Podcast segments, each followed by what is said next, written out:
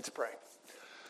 Father, I just, uh, again, I thank you for your grace. I thank you for your goodness. I thank you for the old rugged cross. Lord, again, this is the day that we focus on you and that cross and what you've done for us through the cross. And so I pray that you would give us an extra measure of grace. I pray that you would give us the presence of your Holy Spirit. And I pray that this would be of lasting value. And I pray this in Jesus' name. Amen. well, this is uh, the day that we remember Jesus and his cross. It's a week late, but nonetheless, this is the day that we think of Jesus. And Jesus, on the night before he died, he met with the disciples to celebrate a Passover supper. it's found in Matthew 26, which says this. It says, Now as they were eating, Jesus took bread and after blessing it, broke it and gave it to the disciples and said, Take, eat. This is my body. And he took a cup, and when he had given thanks, he gave it to them, saying, Drink of it, all of you, for this is my blood of the covenant, which is poured out for many for the forgiveness of sins. I tell you, I will not drink again of this fruit of the vine until that day when I drink it new with you in my Father's kingdom. And so Jesus took bread and he took wine and he offered them up as symbols of his flesh and of his blood. And then he asked his disciples to eat the bread and drink the cup so that they might symbolically eat his flesh and drink his blood. And then he asked them to repeat the remembrance of his sacrifice on a regular basis, and that's what we call the Lord's table.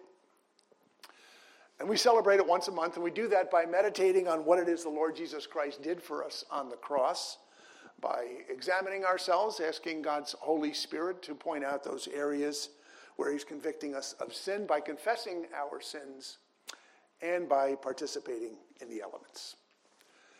Jesus said in John 6:53, "Truly, truly I say to you, unless you eat the flesh of the Son of Man and drink his blood, you have no life in you."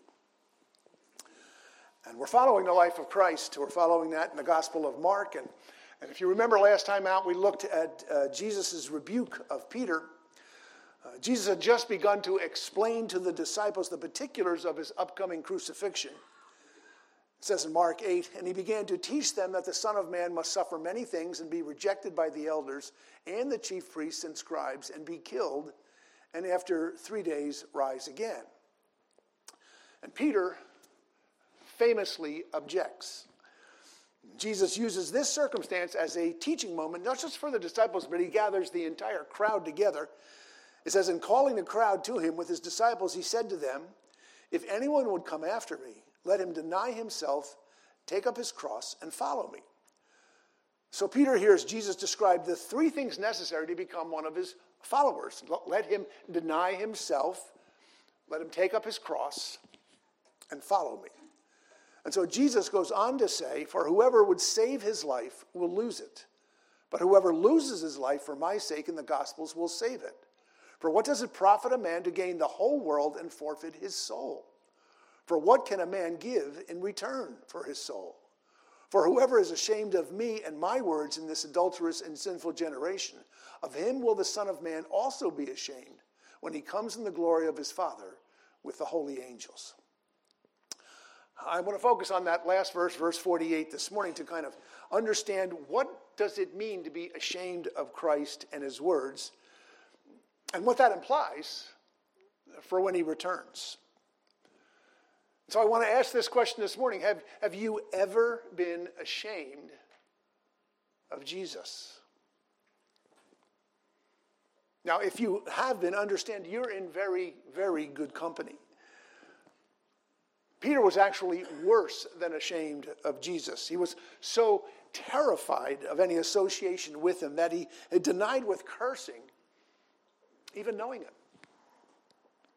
What's worse is that the incident took place precisely as Jesus said it would when Peter insisted that all the other disciples, they may desert you, Jesus, but not me. That won't happen. Jesus had just completed partaking in the Last Supper that we just read about. And then he told them flat out that they would all desert him. This is what he said. He says, Then Jesus said to them, You will all fall away because of me this night, for it is written, I will strike the shepherd, and the sheep of the flock will be scattered. But after I am raised up, I will go before you to Galilee. Peter answered him, Though they all fall away because of you, I will never fall away. Jesus said to him, Truly I tell you, this very night, before the rooster crows, you will deny me three times. Peter said to him, Even if I must die with you, I will not deny you. And all the disciples said the same.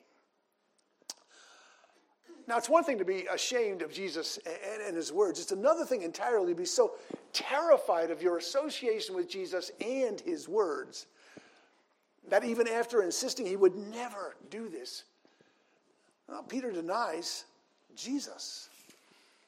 But then he has the excruciating experience of knowing that the Jesus he's just denied is witness to it all.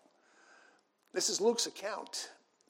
It says, Then they seized him, that's Jesus, then they seized him and led him away, bringing him into the high priest's house. And Peter was following at a distance.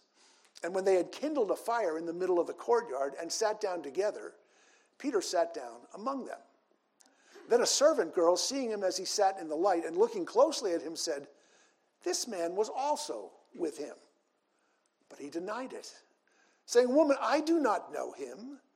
And a little later, someone else saw him and said, You are also one of them. But Peter said, Man, I am not.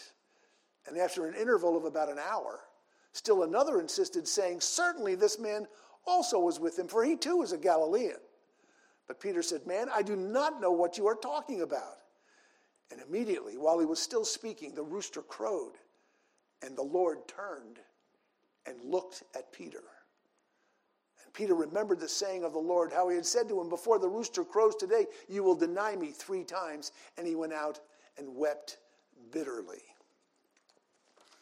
I mean, just put yourself in Peter's shoes there for a second. I mean, it's only a matter of hours before, and you're bragging about how loyal you would be. And, now you've seen your Lord and Savior beaten and abused and abandoned.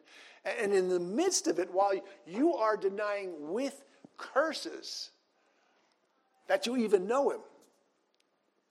You hear a rooster crow, and your eyes and Jesus' eyes lock. I cannot imagine a more devastating situation than that. I mean, I can't imagine how cut to the core Peter must have been. Ah, you know, Peter messed up big time. About the biggest mess up you could ever possibly make, but we know what God says about sins. What he says about big sins and little sins, he says in 1 John, if we confess our sins, he is faithful and just to forgive us our sins and to cleanse us from all unrighteousness. And we know that Peter agreed with God, which is what confession actually is. And we know that God is always willing to forgive once we've decided to repent. And we know from Scripture that Jesus was quite willing to forgive even that level of cowardice and abandonment. And so Jesus' response to Peter is one of complete acceptance of his repentance. And after Jesus rose from the dead, he approached Peter by cooking breakfast for the disciples who were out fishing because they had been so traumatized by the events that had taken place. And after breakfast, Jesus spares Peter the agony of revisiting the details of the denial they both knew had taken place. Jesus simply asks Peter three times if he loved him. And when Peter says yes, Jesus replies with a simple request that he feed his lambs. This is in John 21. It says, He said to him the third time, Simon, son of John, do you love me? And Peter was grieved because he said to him the third time, Do you love me? And he said to him, Lord, you know everything. You know that I love you. And Jesus said to him, Feed my sheep. So again, we ask the question Have you ever been ashamed of Jesus or his words. Now, I, I, sincerely doubt any of us have had a more profound denial of Christ than Peter did, and yet we see that God is quite willing to forgive our lapses of courage, courage provided that we, like Peter, are willing to repent. And so I just wonder what it is Jesus actually meant when he said in our text this morning in verse 38 for whoever is ashamed of me and my words in this adulterous and sinful generation, of him will the Son of Man also be ashamed when he comes in the glory of his Father with the holy angels. Now, as you're looking at this text, the first thing that you, you realize is many, many commentators point out here that the chapter divisions are, are actually very confusing. And believe it or not, chapter divisions are not divinely inspired. These are things that were added afterwards. And sometimes, even with the, the best of intentions, they obscure the truth rather than elucidate it. And so, the statement by Jesus, it really should be combined with the opening statements of chapter 9 in order for the whole statement to make sense. And this is what it sounds like. Jesus says, For whoever is ashamed of me and my words in this adulterous and sinful generation, of him will the Son of Man also be ashamed when he comes in the glory of his Father with the holy angels. And he said to them, Truly I say to you, there are some standing here who will not taste death until they see the kingdom of God after it has come with power. See, Jesus has reached a critical point in his ministry when the actual battle with Satan is about to begin. Now, the conflicts over law that he had with the Pharisees and the Sadducees, those, those clashes that almost resulted in violence as Jews picked up the stones to stone Jesus, those are typical of the initial classes, clashes that, that, that break out prior to an actual war when, when one side is kind of testing the other. And in this case, the kingdom of darkness was constantly testing Jesus in the kingdom of light and constantly encountering a far superior wisdom and power. Jesus has just completed that part of his ministry that involves the miracles and the crowds and the teaching. And he's, he's trying to bring the disciples to a, to a place where they can grasp that he's here, not just as a teacher or as a leader, but as the ultimate sacrifice for sins. And we know how hard it was for Jesus to communicate that to the disciples. And what Jesus was explaining to them was that from the very beginning, the kingdom is now starting to arrive in power.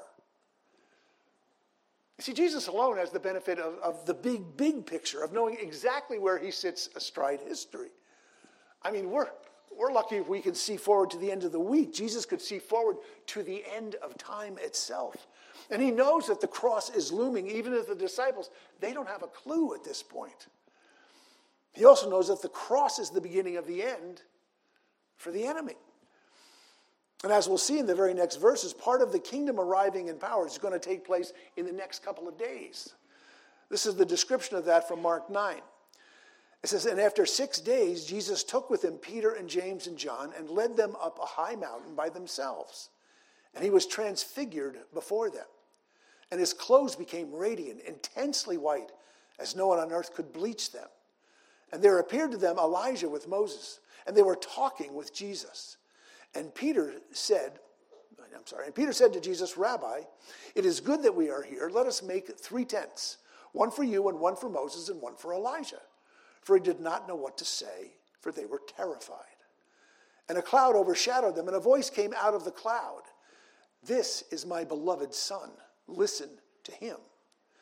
And suddenly, looking around, they no longer saw anyone with them but Jesus only.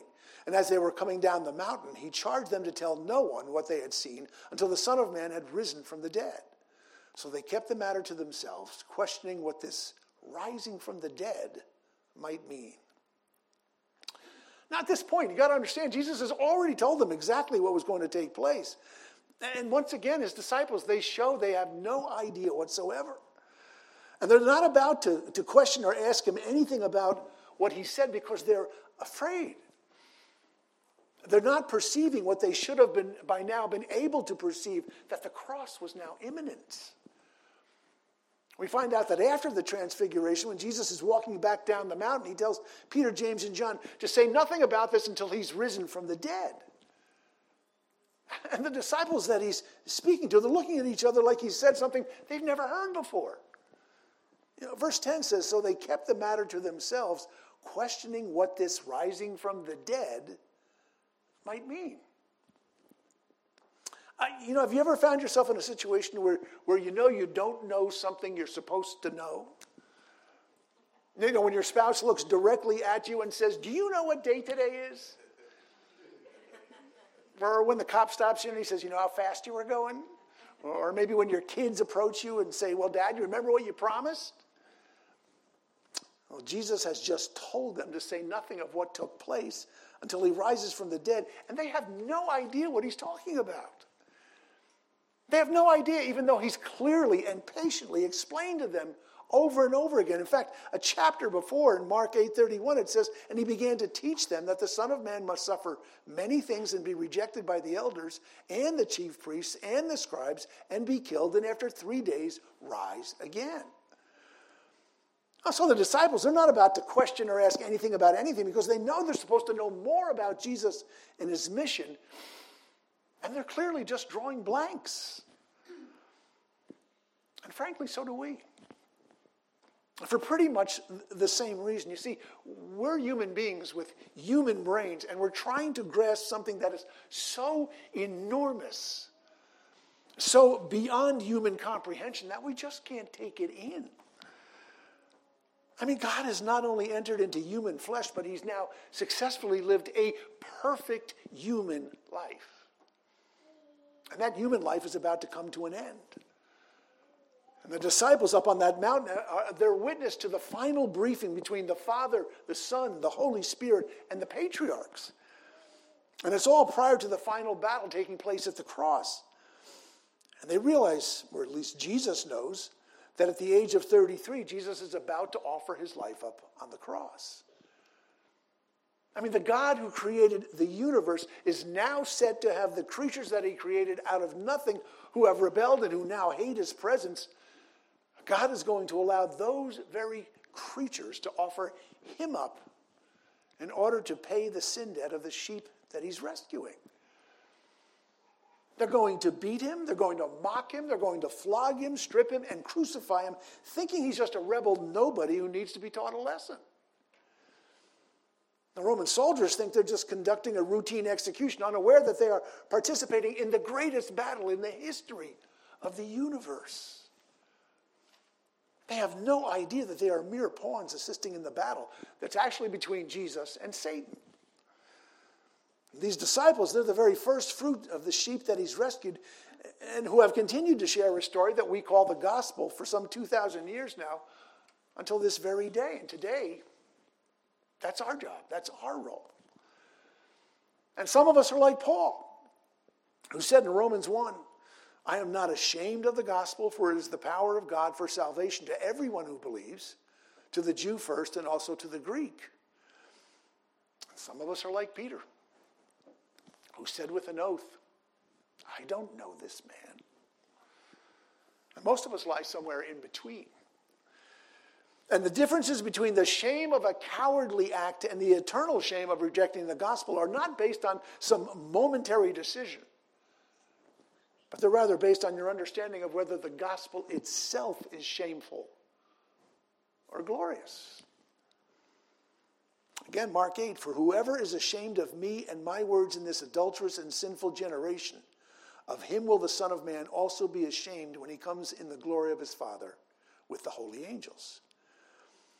And so we ask Am I ashamed to identify as a sinner, someone who is hopelessly lost and incapable of saving myself no matter how hard I try? Now, Jesus in his words said, I have come to call, not to call the righteous, but sinners to repentance. And so we ask, Am I ashamed to admit that I am a sinner saved by grace and grace alone? Now, Ephesians 2 says, For by grace you have been saved through faith, and this is not your own doing.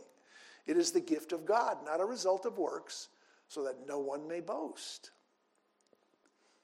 Am I ashamed to admit that I routinely violate God's standard, the Ten Commandments, and fail at his command to love the brethren? Am I ashamed to proclaim Christ and Him crucified to my friends and my neighbors? And so, our task this morning is to ask ourselves Am I ashamed of the gospel? And as we prepare, we read 1 Corinthians 11 28, which says this But let a man examine himself, and so let him eat of the bread and drink of the cup. For he who eats and drinks in an unworthy manner eats and drinks judgment to himself, not discerning the Lord's body. For this reason, many are weak and sick among you, and many sleep. For if we would judge ourselves, we would not be judged. For when we are judged, we are chastened by the Lord, that we may not be condemned with the world. And I, I, repeat this every month. I say communion is an extremely serious undertaking, and to enter into communion in an unworthy manner is to literally court disaster. And so I beg of you, I say, if, you, if you're not absolutely confident that you're a child of God, if you haven't by faith trusted in Christ as your Savior, or if you first need to be reconciled to your brother or your sister before you bring the sacrifice of yourself to this altar, and don't participate. Just, just pass the elements on. If you don't feel right about participating, err on the side of caution and get right with God first. And I always point out is you can also make the opposite mistake of thinking that you have to be flawless in order to receive communion, and that too is a mistake the enemy loves. Because being a child of the king doesn't mean that you don't sin and that you don't fail. It means that you recognize that the salvation you have is a gift that no one is capable of earning in any way.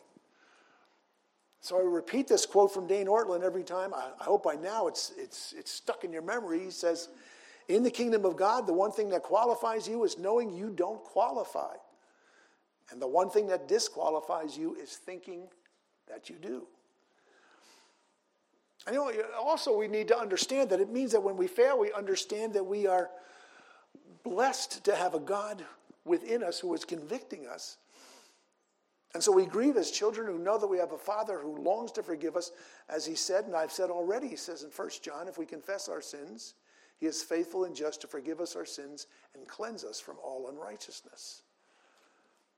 So that means that, that, that being a Christian doesn't mean you are the spotless ones. It means that you understand that as a sinner, you now have an advocate with the Father in heaven. 1 John 2 1 says, My dear children, I write this to you so that you will not sin. But if anyone does sin, we have an advocate with the Father, Jesus Christ, the righteous one. And that right there explains it. I mean, we have Jesus' righteousness and not our own. It's a foreign righteousness, but it belongs to us. And that's what gives us the right to eat at his table. And so, if you love your Lord, don't deny yourself the privilege that Christ has purchased for you. As I said, he's lived the life that we were supposed to live and died the death we all deserve to die in our place so that we could be made worthy of just this procedure, taking part in communion. And as we do this morning, I would just ask that you would ask God through His Holy Spirit to point out areas in our lives where we've actually been ashamed of the gospel. So just take a moment to think on that.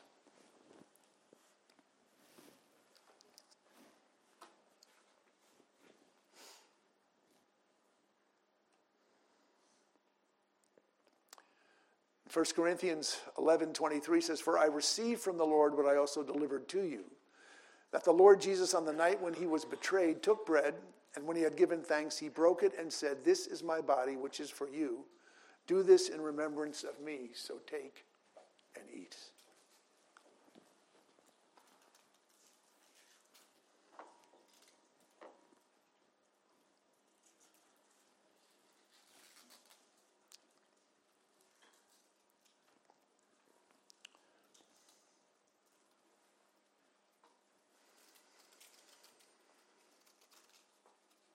So Jesus says, If you're ashamed of me in the here and now, I'll be ashamed of you when I come in my glory. But then he makes a curious statement about some of the disciples. He says, It says, And he said to them, Truly I say to you, there are some standing here who will not taste death until they see the kingdom of God after it has come with power. Well, Jesus knew what was about to take place on that mountaintop, but the disciples, they had no clue. The kingdom of God was about to come with power. And some of those disciples were going to be a witness to it. As this transfiguration was the advanced preparation for the final battle that would take place at the cross. And so, what exactly took place while up on that mountaintop? Well, again, Mark 9 says this.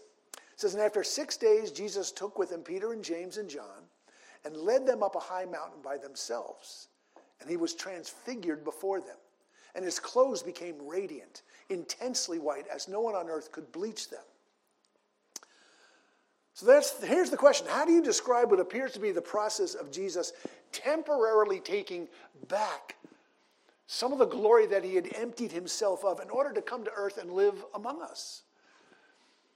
You see, Jesus, who, who lived among the disciples, had drastically transformed himself from the greatest power in the universe to the son of a carpenter who had gathered together 12 other nobodies to take on the kingdom of darkness.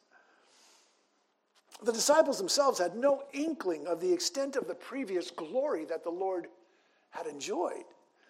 And just how much of his energy had gone into diminishing that glory so he could coexist with creatures who had separated themselves from their creator by sin. I mean, God's original intent for man to rule creation with him was overtaken by Adam and Eve's decision to side with the serpent when he claimed that God was actually holding back from them something they were entitled to. And that was to be like God himself, knowing good and evil. Well, in, in, in, one sense, the serpent was correct. I mean, they did learn all about good and evil by embracing the evil that Satan tempted them with.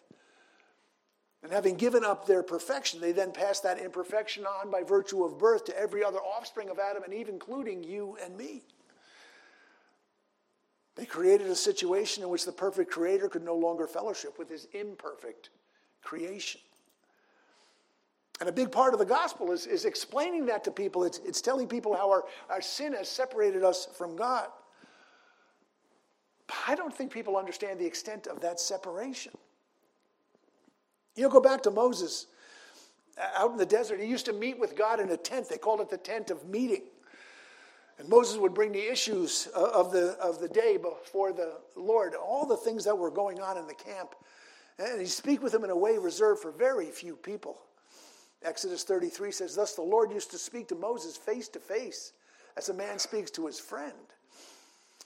And so they had this incredibly close relationship. I mean, it says that, that when Moses died, the one who actually buried him was God. And so there's this incredible relationship between God and Moses, but there's still this moral chasm that separated them. And it was a chasm that was so great that a full exposure of man with his creator would prove fatal. And we know that from these verses in Exodus 33. It says, Moses said, Please show me your glory. And he, that is God, said, I will make all my goodness pass before you and will proclaim before you my name, the Lord. And I will be gracious to whom I will be gracious, and I will show mercy on whom I will show mercy. But, he said, you cannot see my face, for man shall not see me and live. And the Lord said, Behold, there is a place by me where you shall stand on the rock, and while my glory passes by, I will put you in a cleft of the rock, and will cover you with my hand until I have passed by. Then I will take away my hand, and you shall see my back, but my face shall not be seen. So God says to his beloved intercessor, who he meets with and talks with as a friend, that if he, Moses, was to expose himself fully to who God really was, oh, the effect would be fatal that it would kill him instantly. And so, in fact, God devises a, a, plan where Moses is shielded from the full force of God's glory, literally by sticking him into the cleft of a rock. But even then, he can only see the back part of God's glory. Now, we, we love to think of, of God mainly as the big man upstairs, but that's just our attempt to bring God down to our level. But just consider the, the, the, Jews in the desert when God went and spoke to them, how they responded. They were terrified. They begged Moses, make it go away. Hebrews describes the God with whom we have to do by saying this it says, For you have not come to what may be touched a blazing fire and darkness and gloom and a tempest, and the sound of a trumpet and a voice whose words made the hearers beg that no further messages be spoken to them. And we know that Jesus Christ is the exact representation of God who voluntarily emptied himself of those things that would make it impossible for him to interact with us. Hebrews tells us he's the radiance of the glory of God and the exact imprint of his nature, and he upholds the universe by the word of his power. I mean, just imagine being powerful enough to speak the universe into being. And then imagine that being emptying himself of that power in order to take on human flesh. I just picture the amount of energy that had to be truncated, shrunken, simply to allow the God of the universe to walk among human beings without annihilating them. Now imagine yourself a witness to just a little tiny bit of that power and radiance and glory being temporarily restored to Jesus while he's up on that mountaintop. The attempts of the disciples to describe it, you can tell they're limited by their understanding of, of how to describe a supernatural, overwhelming radiance. You know, Mark describes Jesus' clothes becoming exceedingly white and radiant, quote, intensely white as no one on earth could bleach them. And Matthew's account of the same thing says, And he was transfigured before them, and his face shone like the sun, and his clothes became white as light.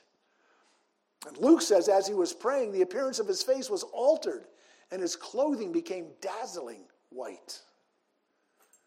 What they're all trying to describe is that the three disciples have, have come as close as they dare to seeing the glorified Christ. And had they seen the actually fully glorified Christ, in all likelihood, they would have been burnt to a crisp. They would have ended their lives right there up on the mountaintop. And what they saw was the hint of the glory that Jesus possessed and gave up in order to come to earth. They got a tiny glimpse of Jesus in his natural state. Verse 4 says, And then appeared to them Elijah with Moses, and they were talking with Jesus. And here we have the two patriarchs who are long dead, who represent the law and the prophets, and they're illustrating the fact that they're still very much alive in Christ, and they're actively involved in this ongoing battle. Luke tells us the conversation centers around the upcoming crucifixion. It says, And behold, two men were talking with him, Moses and Elijah, who appeared in glory and spoke of his departure, which he was about to accomplish at Jerusalem. Just, just picture Peter, James, and John. They're just human beings, they're just ordinary humans. And they're observing a conversation between God and two of the patriarchs who have been long gone, and they're discussing with a glorified Christ whose face and figures are on fire. They're discussing this upcoming battle that's going to take place at the cross. And so we next get this incredibly human response from Peter. Verse 5 says, And Peter said to Jesus, Rabbi, it is good that we are here. Let us make three tents one for you, and one for Moses, and one for Elijah. You know, some folks, when, when confronted with something completely beyond the scope of human experience, would be shocked and traumatized into absolute silence. Others are going to just start babbling. And that's Peter. He's literally babbling. He's so frightened. He's so terrified. He doesn't know what to say. And so he comes up with whatever it is the first thought that his brain serves up to him. You know, Mark says, For he did not know what to say, for they were terrified. And you got to understand also that, that, that, Peter, James, and John were among Jesus' closest friends. I mean, John is the one who's referred to as, as the disciple whom Jesus loved. So consider that response to the presence of the living God. And then try to imagine what it's going to be like for the world to respond. What's that going to be like? Quote, when he comes in the glory of his Father with the holy angels, when the world is on the complete other side of the equation, when they are on the side of the enemy of God and his kingdom. Now, Jesus came down that mountain still as the Lamb of God, but he's coming tomorrow as the lion of the tribe of Judah.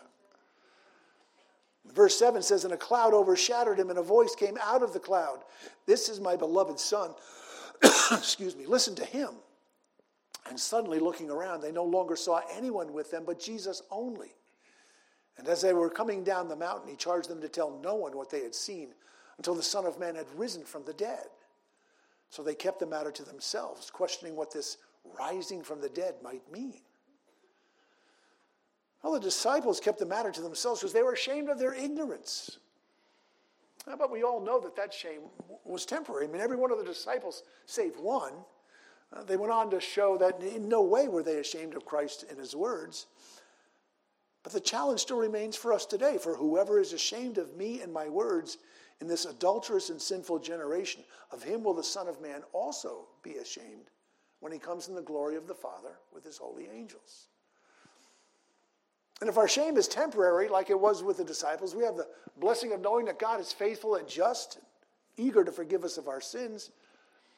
And make no mistake about it, refusing to share the good news for fear or for shame is sinful. You need to confess it. You need to repent of it, which thankfully God is quite willing to undertake. If your shame, though, runs deeper, then it goes to the very idea of the cross and God's solution to sin. Then you just may find yourself bearing the shame of the Son of God when he comes in the glory of his Father with his holy angels. And so we ask ourselves that same question this morning Am I ashamed of the gospel? Just take a moment to reflect on that.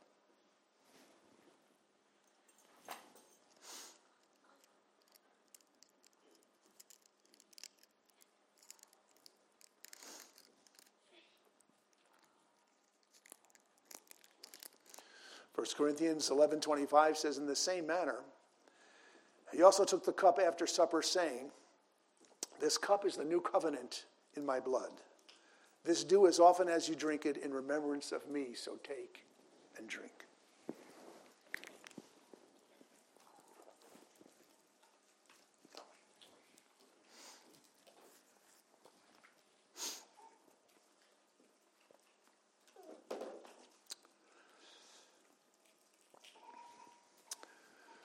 well, this is the part that we call head, heart, and feet.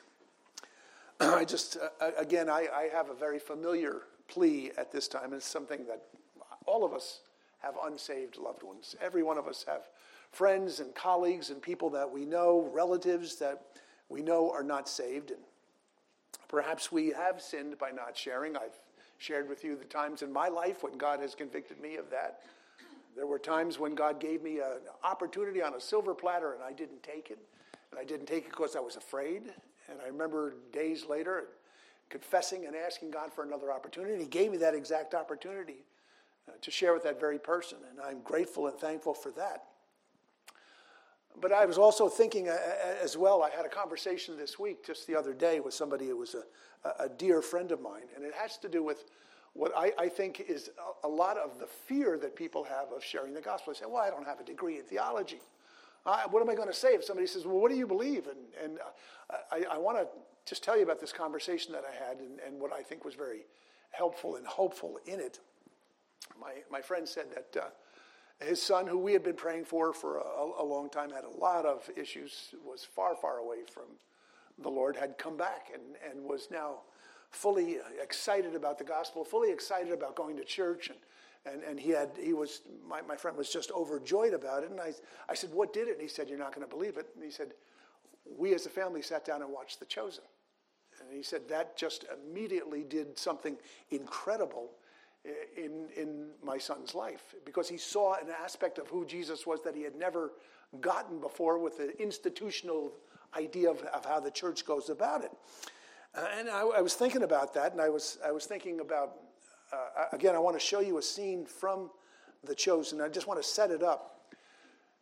Because the, and, and you know, The Chosen is, is it's, it's fiction. They're, they, they take artistic license. And there's a fictional scene in there about Nicodemus and Mary Magdalene. Mary Magdalene, as we call, was demon possessed. Uh, well, the authors take this fiction and they make Nicodemus as somebody who has gone and presented the, a, a means of trying to get the demons out of Mary Magdalene. And it's a total failure. He goes and, you know, he's still in his Pharisee role and, and they tell him there's this crazy woman who's demon possessed. You got to go help her. And he comes and he tries to bring some scriptures to her, and he's terrified of her. And she finally throws him out and wants nothing to do with him. And she's a total mess. and it's now a couple of weeks later, and he meets her on the street and he has a conversation with her and he sees she's a completely different person. And so he has this, this conversation with her, and I just wanted to, to illustrate the conversation, and then I want to just say something about that afterwards. Sammy, have you got that queued up? This is Nicodemus meeting with uh, Mary Magdalene on the street. It's you. It's real. Lilith. No, no, please, don't be frightened. My name is Nicodemus. I'm, I ministered to you, Lilith. I don't answer to that name. I am Mary. I was born Mary. But You were called Lilith, yes? Please, I must go. No, no, please, Mary. I, I am desperate for your help, Mary. I'm a, I'm a Pharisee. I'm visiting from Jerusalem. I'm a man of God. And I believe you have experienced a miracle, Mary. Are you really a Pharisee? Yes. yes. I'm sorry, I wasn't. I'm not here to enforce Jewish law. So how do you know who I am? You really don't remember me at all. I burned incense. I don't remember. It's all a blur. I can't go back into that. No, no, I don't want you to. I can't even imagine. But you, you are healed. That, that much is clear. I, I just want to understand how it happened. That makes two of us. How long after my visit did you feel the change? It wasn't anything you did. It was someone else. Someone else? He called me Mary. He said, I am his. I am redeemed. And it was so? Who did this? I don't know his name. And even if I did, I could not tell you. Why not? His time for men to know has not yet come. It's time for men. He, he performs miracles and seeks no credit? Well, what does he look like? Is he a member of Sanhedrin? Would you at least know him if you saw him again? I don't know why I am sharing this with you. I. I don't understand it myself. But here is what I can tell you I was one way, and now I am completely different. And the thing that happened in between was him. So, yes, I will know him for the rest of my life. to be home to prepare for Shabbat, as I'm sure you do. So, man, that you're even hosting Shabbat dinner. It will be nothing like yours, I'm sure of that. But I'm going to try. Shabbat Shalom, Nicodemus.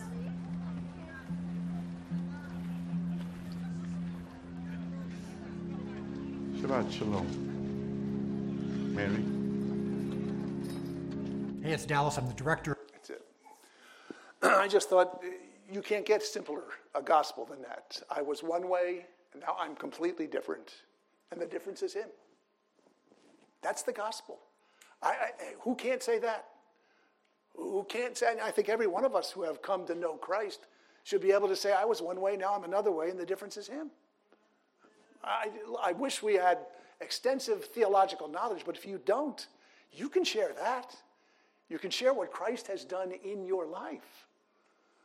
And so that's my, my plea, my, my ask for this morning that, that you would right now take a moment to just think of somebody in your family, in your friends, or your colleagues, or someone who you know is not saved, and ask God for the opportunity to just be able to say, I was this, now I'm this, and the difference is Him. So just take a moment and then we'll pray.